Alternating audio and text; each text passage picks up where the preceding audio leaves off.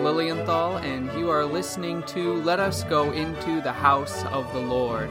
I'm excited this week to prepare with you, looking forward to the second Sunday of the Advent season. Uh, last week we looked at Advent 1, and so we're continuing in the same season. So uh, the, the seasonal notes I gave from last week are all going to stay the same. We're, we're remaining purple uh, or violet for the color. We're remaining in this season of preparation and watching.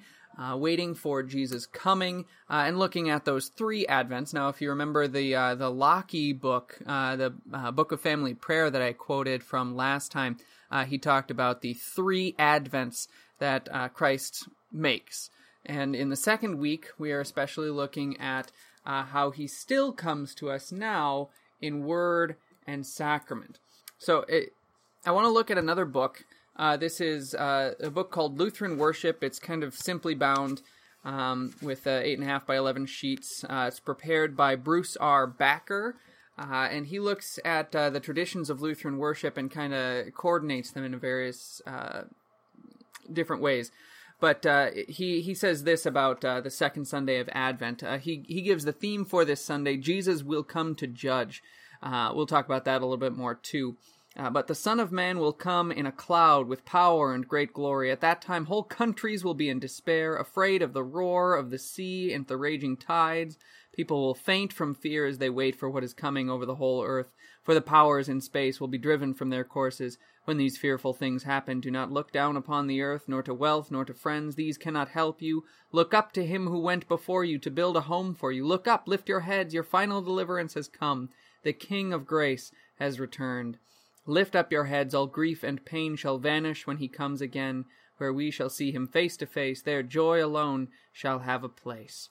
Uh, so, looking at uh, the final coming of Jesus, especially, is how he uh, he sees all of this. So, uh, once again, the, the first thing we do when we uh, are preparing a service itself, I've kind of uh, already cheated the system a little bit by looking at another source here and thinking about the themes more broadly, but we always like to look at the readings first. So again, we are following the Old Testament lectionary uh, by Glenn Obenberger.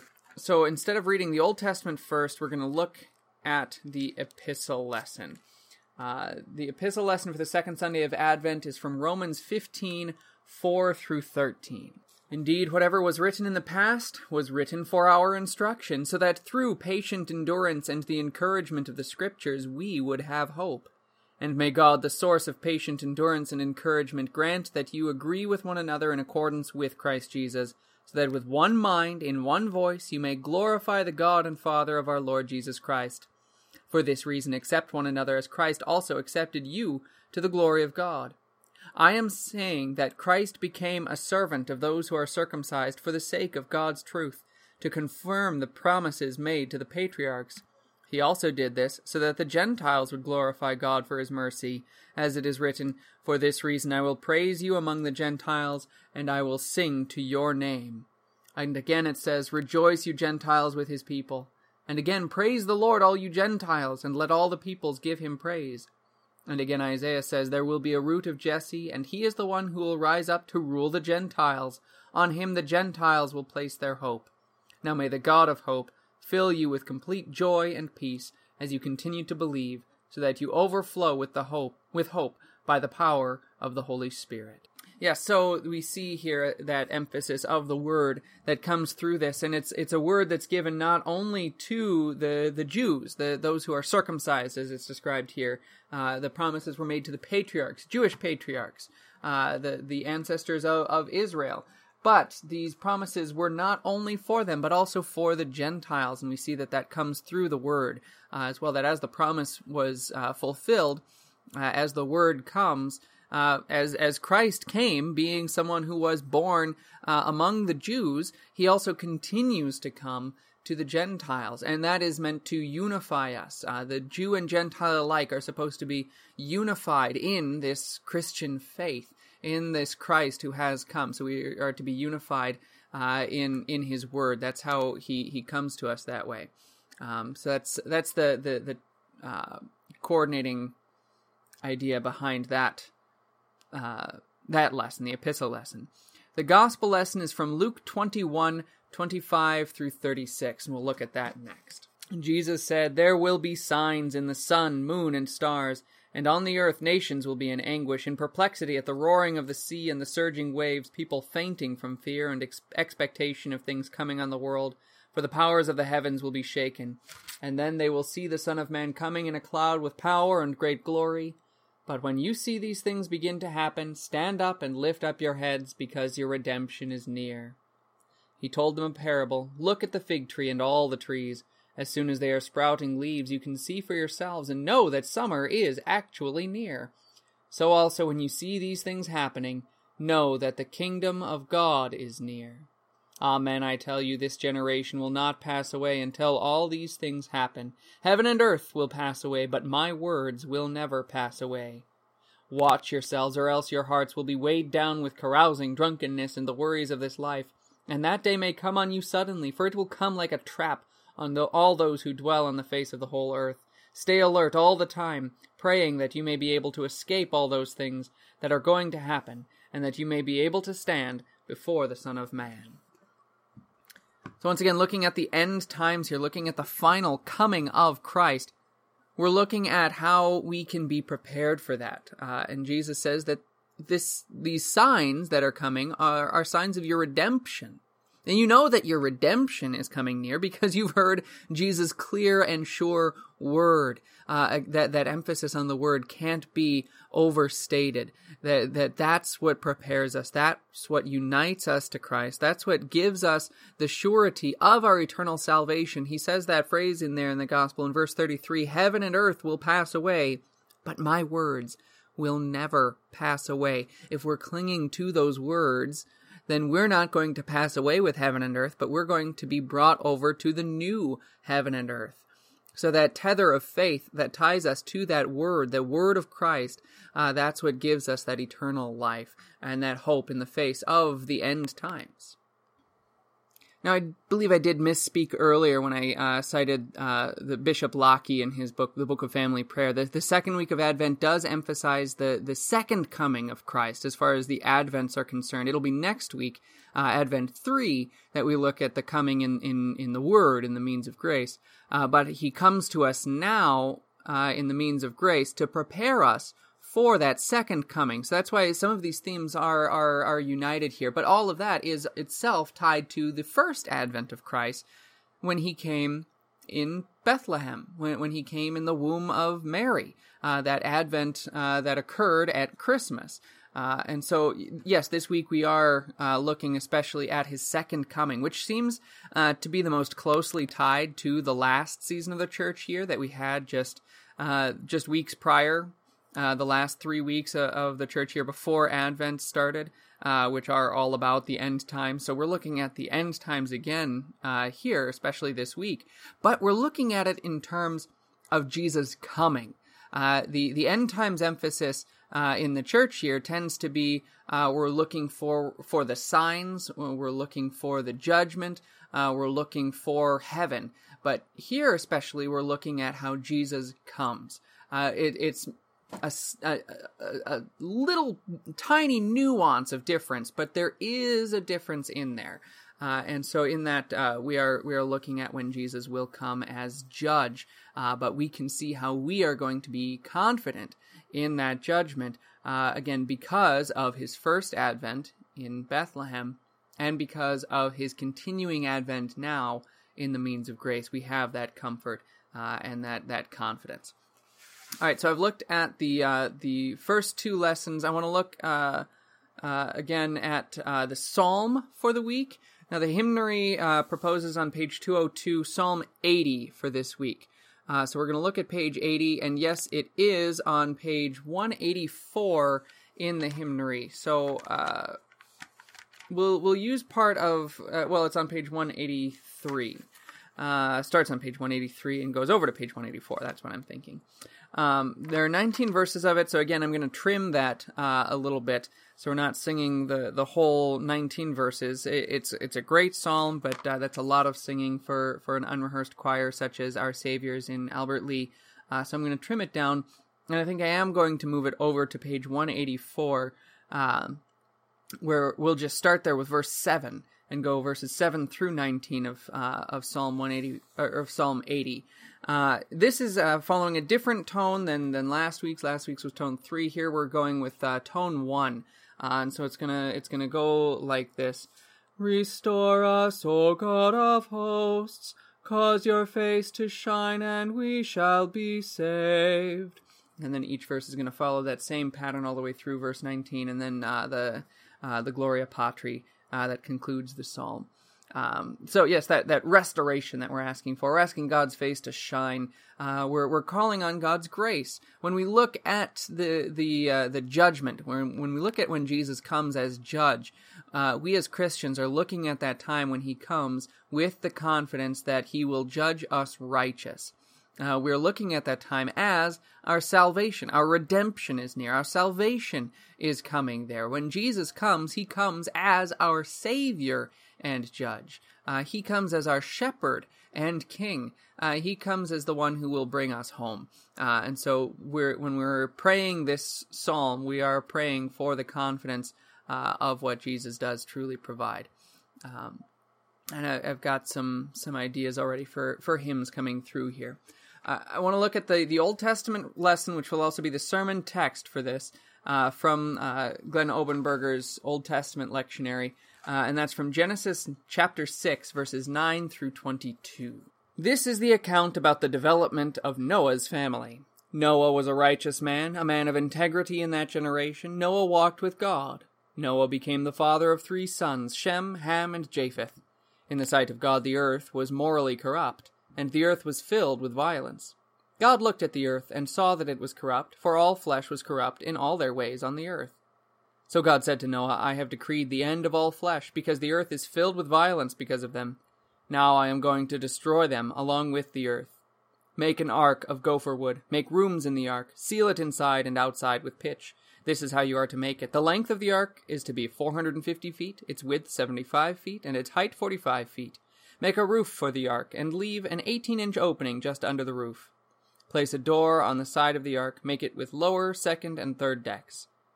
I myself am about to bring a flood of waters on the earth, in order to destroy all flesh under the sky that has the breath of life. Everything that is on the earth will die. But I will establish my covenant with you. You shall come into the ark, you, your sons, your wife, and your sons' wives with you. You shall bring a pair, male and female, of every kind of living flesh into the ark with you to keep them alive. Include the birds according to their kinds, the livestock according to their kinds, every creeping thing on the ground according to their kinds. Two of every sort shall come to you, so you can keep them alive. Take with you every type of food that is eaten, and store it for yourself, so it can be used as food for you and for them. So that is what Noah did. He did everything that God commanded him, just as he had been told. So we're getting into some other familiar stories in Genesis, this being the story of the flood. Uh, but with this, we're, we're preparing for the flood now, which has the parallel of preparing for the end times. Uh, I think it's Peter who makes that connection uh, between uh, the time of Noah and the, the last days. Um, that uh, the, the the wickedness of the world is is similar. Uh, we look around us and we see the sin growing rampant. Uh, we we see how how things are, are going downhill. You know the the phrase "it's going to hell in a handbasket," um, but it, it's it's not too too far fetched to to think uh, in those terms because the the world does need to be judged because of sin. Uh, God is a righteous, holy God. He cannot let sin stand. Uh, the good news in all of this is that He has already punished sin in Christ, in His Son. Uh, and so he took the punishment for all that sin. He took the, the, the, the payment. He took the, the, the guilt of that sin. Uh, and so we're, we, we look to him. Now, in Noah's time, the parallel was that uh, the the whole earth around him was was descended into this wickedness. God was hitting the reset button, so to speak, uh, but He kept Noah and his family as a sign of grace. That He called them. It says Noah was righteous uh, uh in in God's eyes, as opposed to the rest of the world. Uh, and that's that's not a, an intrinsic quality in Noah. It's because of God being with him, of uh, because of what God gave to him. Um, we we see elsewhere in Scripture there is no one righteous, no, not one. Uh, and so to see uh, Noah, uh, Moses Mo- have I been saying Moses? It's oh my goodness, uh, Noah, to see Noah obeying God here, and and building the ark. Uh, that he he's he's handling with his hands the the means of his own salvation. Uh, it's it's the same sort of obedience uh, that a, a, Christian performs by by going to church, by by sitting and listening to the word, by by bringing children to be baptized or being baptized himself, by coming to receive the Lord's Supper. That that obedience that we we obey the commands to go and eat and drink, which grammatically are uh, our commands are imperatives. You know, eat, drink. Uh, those are command words. Uh, by obeying those commands, we are handling the very means of our salvation as well. Uh, and and that's that's the parallel that we see with Noah. It's not so much that he was being obedient; it was a privilege that he was being given to receive these things. And and yes, he was putting work into it, uh, but uh, that that doesn't mean that he, that the work is what saved him. That what saved him is what God provided to him. God provided the plans. God provided the the outline for the ark. God uh, used Noah as well as as the the essentially the pastor, the priest of his whole family, uh, to to bring that salvation to the family and to all the the animals as well, so that the the world would um, be remade uh, with that that righteous family. Uh, and again, righteous is uh, Luther used the term two kinds of righteousness. He wrote a sermon on that uh, early in his his career. Uh, the two kinds of righteousness being actual righteousness and attributed righteousness. Actual righteousness is is what we do, uh, what the the good works that we perform. And certainly Noah had some of those, but the real righteousness that counted was the attributed righteousness that God counted him righteous in Christ who was to come, just as he counts each and every one of us righteous in Christ who has come and will come again. Uh, that that attributed righteousness comes to us as well through those same means of grace. Again, it's all tied together here. That uh, in the Word and sacraments is how we are counted righteous. Interesting notes about the ark here. Uh, in uh, church architecture, we, we call the the place where the people sit in church the nave. Uh, and you, hear the word navy is is related to that. The the nave has to do with a, a boat shape. Uh, and if you look in in many churches, uh, if you were to stand on your head, you would look as though you were standing uh, in the belly of a ship. The way the, the roof of the church is arced looks like the bottom of a boat, uh, and it's it's intentionally done that way. Uh, the the the church is the ship, the ark uh, on which the people of God are sailing through the wicked world until we, we reach the shores of the heavenly promised land, the, the new heavens and the new earth. We are protected in this ark. And the reason we're protected in this ark is not because of the building, not because of, of the, the bricks and the wood or even the people that are inside. It's, it's because of the means of grace that are found there, the word that is preached and its truth and purity, and the sacraments that are rightly administered. It's through those things that we receive that same salvation, uh, the same salvation that Noah received, and the salvation that will come to us on the last day as well when Jesus comes again. Um, further uh, imagery with all of this, if we're looking at the, the first advent of Christ when he came as a baby uh, in Mary's womb. Uh, it's uh, you can see how uh, she is is more or less her womb is the ark of Christ, uh, but then he moves from there into a manger, and there there's a lot of symbolism to see with that. It a literal manger. I, I don't want to de-emphasize the historical reality of all of this, but the the symbolism here, why God chose it that way, and I I don't presume to know the extent of God's wisdom, but there there are certain parallels that we can see in Scripture with this. Uh, that uh, the the word ark is is used again in the Old Testament with uh, the Ark of the Covenant that carried uh, the Ten Commandments, that carried uh, Aaron's staff, that carried manna. Uh, these these things that had to do with how God saved His people in the wilderness, and they carried that ark through that wilderness until they reached the promised land. Um, Jesus is ultimately that ark because on top of that ark of the covenant uh, was the mercy seat where where God as judge would sit. Uh, well, Jesus is is seated first in Mary's womb when he's conceived. uh, and and in that womb he's encountered by John the Baptist, his cousin, in in his aunt Elizabeth's womb, uh, and and John leaps for joy in, on encountering Jesus there, the the one who came to save the world, um, the the unborn child even having faith there.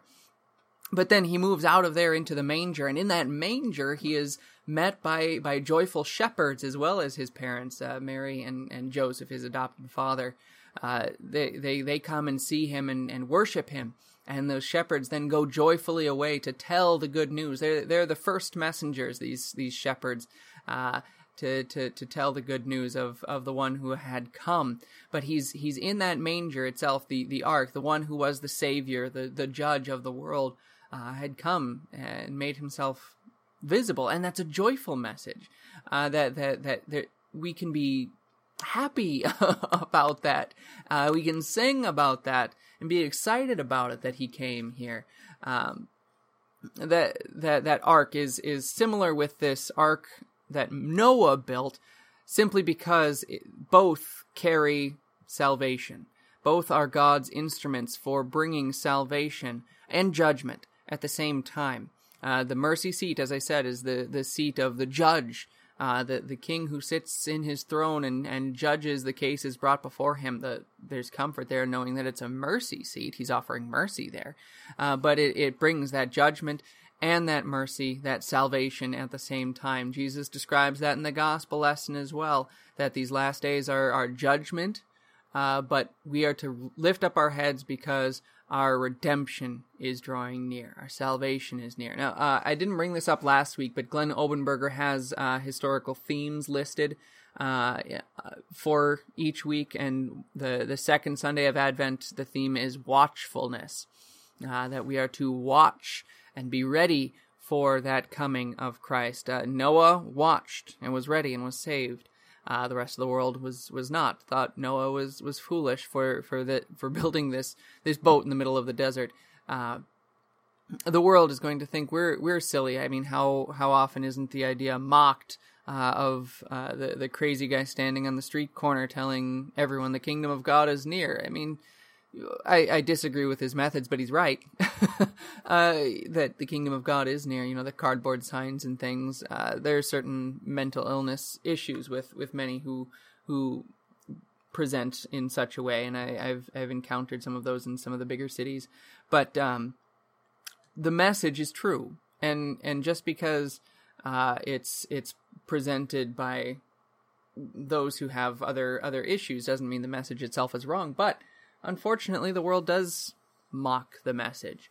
Uh, so those who are watchful are are mocked and humiliated, but those who are watchful are going to have their redemption on the last day, and that's that's the comfort that we're looking for. All right, so for the rest of the, the service here, as, as I'm planning this, um, there are a few different uh, hymns that are coming to mind. Number one is hymn number 100, uh, is is very very suitable for this. Hymn number 100 is "The Bridegroom Soon Will Call Us," and what I'm going to do this week is something similar to what I did last week. If this is another seven verse hymn uh, that's appropriate for Advent 2, so I'm going to split it again. So for the chief hymn, we're going to sing the first four verses of "The Bridegroom Soon Will Call Us." Uh, and then for the hymn of thanks, uh, we're going to sing verses 5 through 7, the last three verses. Uh, so the bridegroom soon will call us. It's a it especially refers to the the parable of the the wise and foolish virgins, which came up in end time, the last Sunday of end time. But this uh, just draws the parallel once again to that end time, that same watchfulness that uh, the the wise virgins were to present uh, by having their oil in store was uh, to is to be the same watchfulness we see now that we're looking to the coming of Christ. Uh, we're we're waiting for His coming as as Savior, uh, and it comes here in verse four. Our Father, rich in blessing, will give us crowns of gold, and to His bosom pressing impart a bliss untold. That salvation is coming to us. That that joy.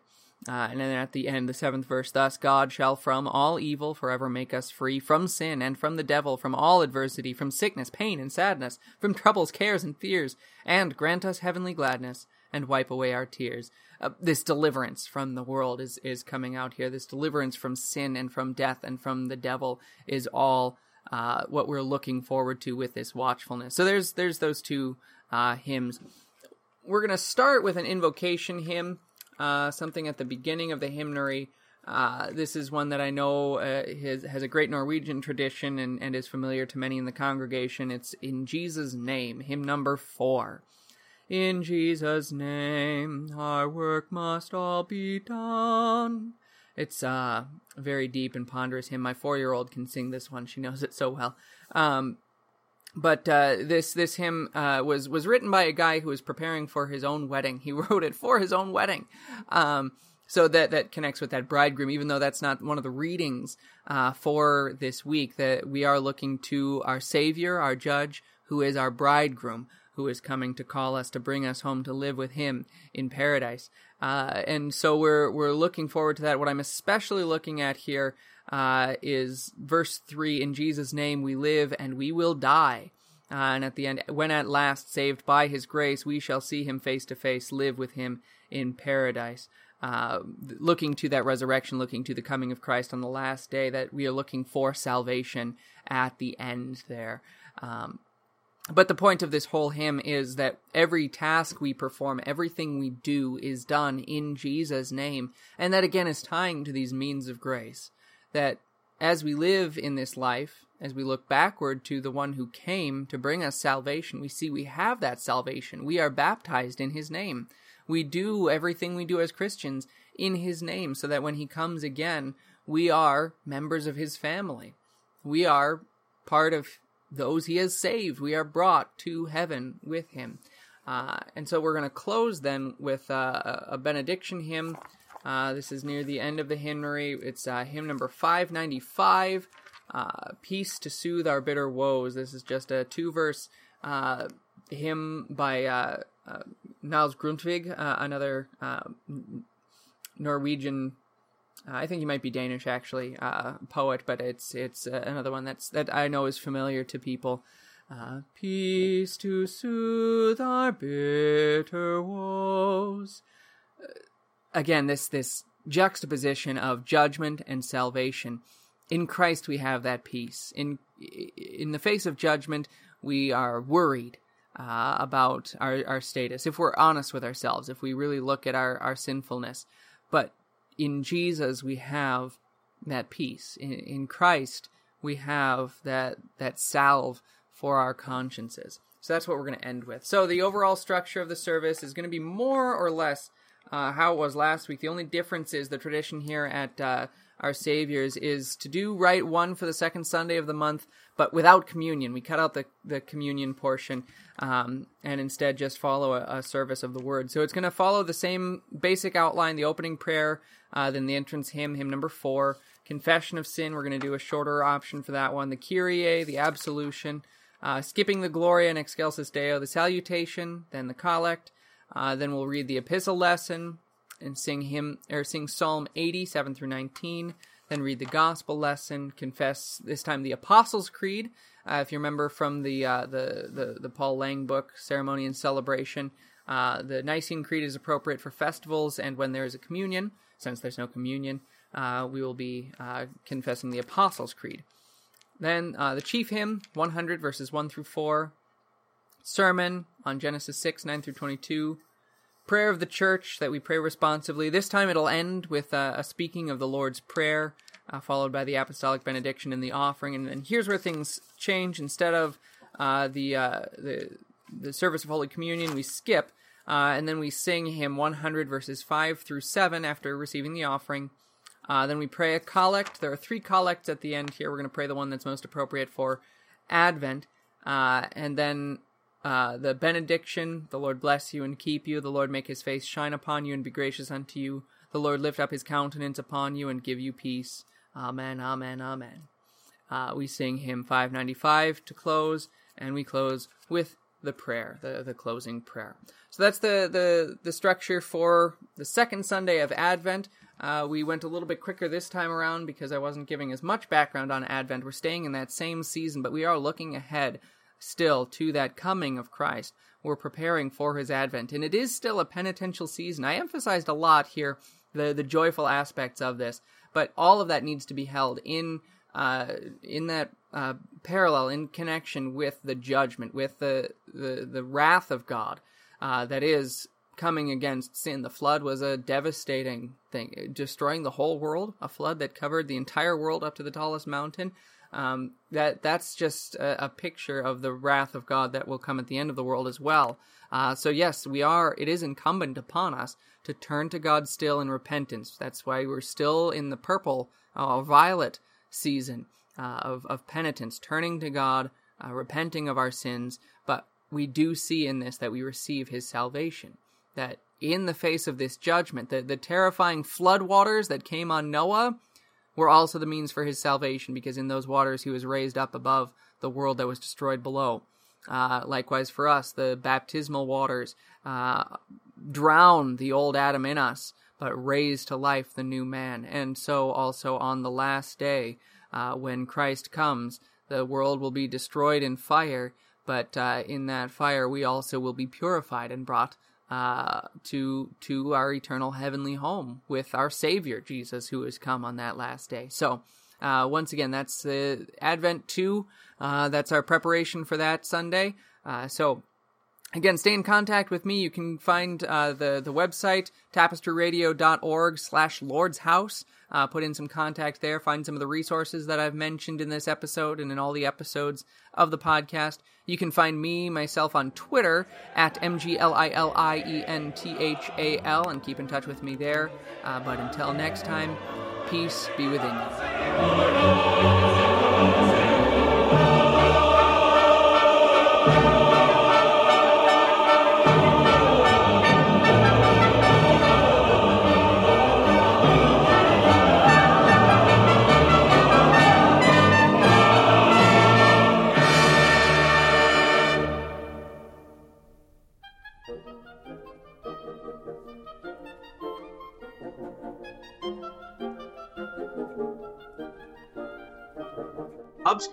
Obscurantism and obfuscation. Orally observed, gentle listener. Gentle listener. Gentle listener. Gentle listener. Obviated objects of oblivion. Obambulating about. Offered unto Offered you. Offered unto you. Offered unto you. In the Tapestry Radio Network. TapestryRadio.org. From, From our fancy, fancy to yours. To yours.